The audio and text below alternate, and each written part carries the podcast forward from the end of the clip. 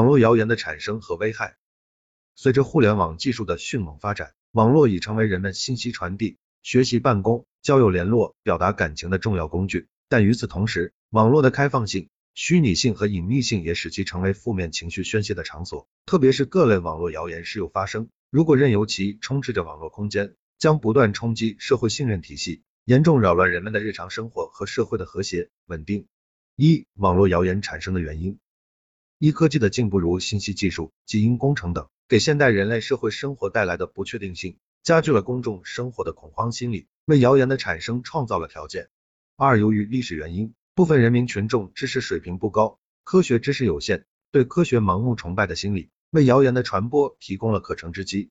三、移动互联网时代，人们接受各类媒体信息往往早于社会公共信息的发布，导致公众对突发事件进行盲目性猜测，是谣言产生和传播的一个重要原因。四、相关互联网法律法规的滞后，导致许多新型传播行为所造成的后果难以追究法律责任，谣言等有害信息传播的成本和风险大大降低，客观上助长了其滋生蔓延。五、由于商业利益的驱动，部分企业和个人为满足一己私利，不顾社会道德，编造谣言打击对手，致使网上舆论距离事实真相越来越远。六、网络推手，自媒体经营者出于自我炒作和营销推广的目的，通过在网上故意编造和散布谣言，吸引眼球，增加点击率，提高知名度，强化了谣言的扩散，成为制造和传播谣言的主力军。其网上谣言信息往往带有欺骗性，网民出于善意提醒的目的，未经甄别核实转发给亲朋好友，客观上为谣言的传播起到推波助澜的作用。二、网络谣言的分类和危害。常见的网络谣言主要分为虚假灾情、虚假恐怖信息、虚假警情、社会生产、食品及产品安全、儿童安全、科学知识类谣言等类型。一、虚假灾情谣言，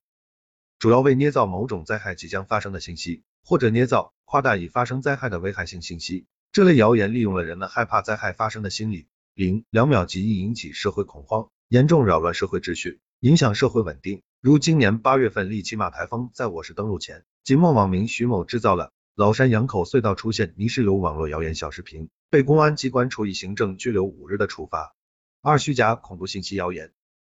主要为虚构恐怖信息或危害公众安全事件的发生，这类谣言往往凭空捏造，危言耸听，容易引发公众恐慌，影响社会稳定。如2014年崂山网民董某编造发布了恐怖分子大批来侵，请家长不要带孩子去公共场所的谣言信息，0.2秒被公安机关处以行政拘留的处罚。三、虚假警情谣言，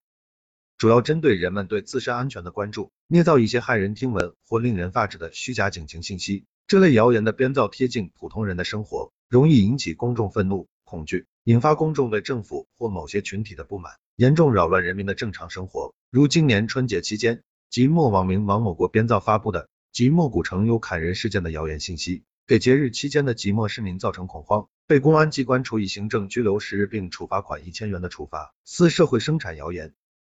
主要为编造涉及社会生产的虚假不实信息，捏造或夸大现实社会生产事故的负面影响，这类谣言严重影响社会经济秩序，极易引发社会恐慌，造成混乱。如2018年6月上合青岛峰会前夕，我市某自媒体号运营人李某编造了市区所有加油站暂停营业的谣言信息，导致市民连夜排队加油，严重扰乱社会秩序，被公安机关依法刑事拘留。五、食品及产品安全谣言，主要为捏造或夸大某类食品或产品存在质量问题，0.2秒这类谣言主要利用人们民以食为天的心理特征，引发公众对某类食品或产品的抵制，在满足一己私利的同时，严重影响人们的生活和生产秩序。如今年4月份海军节前夕，平度网民袁某某编造发布了平度市23人感染 H7N9 死亡，暂时别吃青岛猪肉的谣言信息，虽然是流传多年的老谣言，但仍在当地引发恐慌，被公安机关处以行政拘留10日的处罚。六、儿童安全谣言，是虚假警情谣言的衍生版本，主要针对社会家长关爱少年儿童的心理，编造出儿童被拐卖、杀害的谣言信息，这类谣言传播后，易引发全社会对儿童安全问题的过分担忧，及其不利少年儿童的健康成长。如今年7月份在我市朋友圈传播的人贩子伪装开车卖螃蟹的谣言信息，导致家长们纷纷教导孩子远离卖螃蟹的有上有贩，使孩子本该天真烂漫的童年无辜地增添了一个阴影。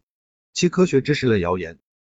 主要打着科学的旗号，利用普通网民科学知识有限，对科学盲目崇拜的心理，发布例如路由器释放甲醛、食品过 X 光安检剂后存有辐射等谣言信息零两秒屡屡引发公众焦虑，增加公众对政府部门的不信任感，从而严重影响社会秩序和人们的生活质量。3、传播谣言的主体。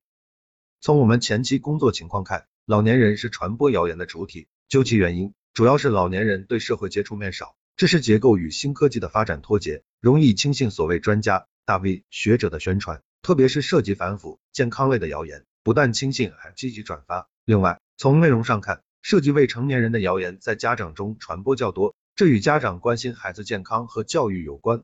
4、如何应对网络谣言。了解了网络谣言的产生和危害后，我们普通群众应该如何应对呢？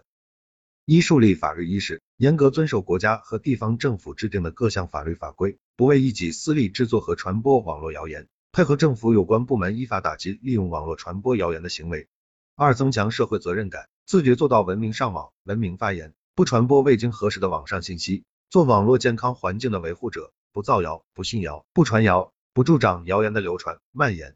3、提高科学素养，通过科普书籍、官方科普网站学习科学知识，增强自身对各种伪科学、谣言信息的分辨能力。